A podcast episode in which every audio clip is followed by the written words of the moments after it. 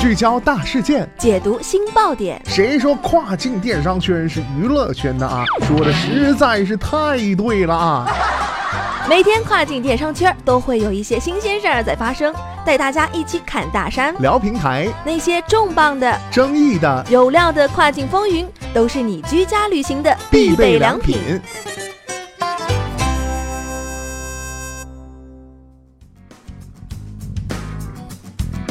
Hello，大家好，欢迎大家在每个工作日中午的十二点继续锁定到雨果电台，这里是正在为您播出的跨境风云，我是大熊。继印度国民志愿服务团把枪口对准了中国电商以礼品名义进行避税后，印度政府啊已经下令禁止中国电商卖家以礼品的名义把货物运往印度。那么今天的跨境风云啊，马上带大家一起来了解一下这件事。聚焦二零一九前沿趋势，汇集全球跨境精英，一集大卖干货分享，国际大咖市场对话，一切尽在二零一九年一月十一号至十二号深圳国际会展中心四号馆。全球大咖齐发声，最具前瞻性价值盛会——赋能二零一九，你不可错过。活动购票信息，请进入鱼果网 APP 进行了解。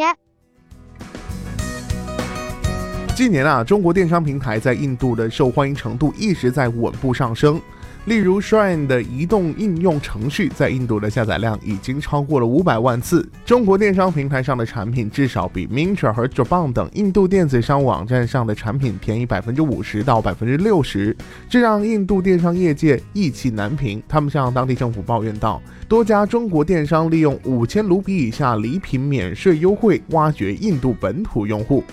同时啊，孟买的海关也宣称，他们发现来自中国的多个订单均是寄往同一个地址，并且啊还打着礼品和样品的幌子。他们注意到啊，一公斤左右包裹的快递费用将近一千两百卢比，但是标记为礼品的货物超过十五公斤，申报价值为三千卢比。但是中国电商业内人士也表示，一般电商卖家都没有用礼品上线的这个条款，低申报现象是广泛存在的。所以用快递通道进行低申报是很有可能的。中国电商品种全，价格低，最大的优势啊还是中国的供应链强。据昨日消息，印度政府在发往某机场的一份文件中宣称，在进一步通知前不办理进口货物的清关手续。可见，印度政府禁止中国卖家以礼品名义把货物发往印度的举措，将加强对利用这漏洞的电商进行更为严厉的监管。此前啊，全和悦已经提醒中国卖家在印度市场应该合规化经营。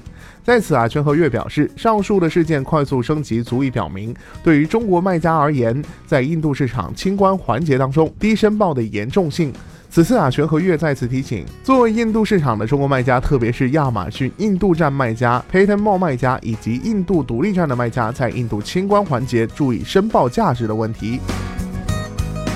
好的，聚焦大事件，解读新爆点。以上就是今天雨果电台为大家梳理到最新一期的跨境风云。想要第一时间了解更多跨境电商动态，您还可以持续关注雨果 App 推送的最新消息。我是大熊，我们下期再见，拜拜。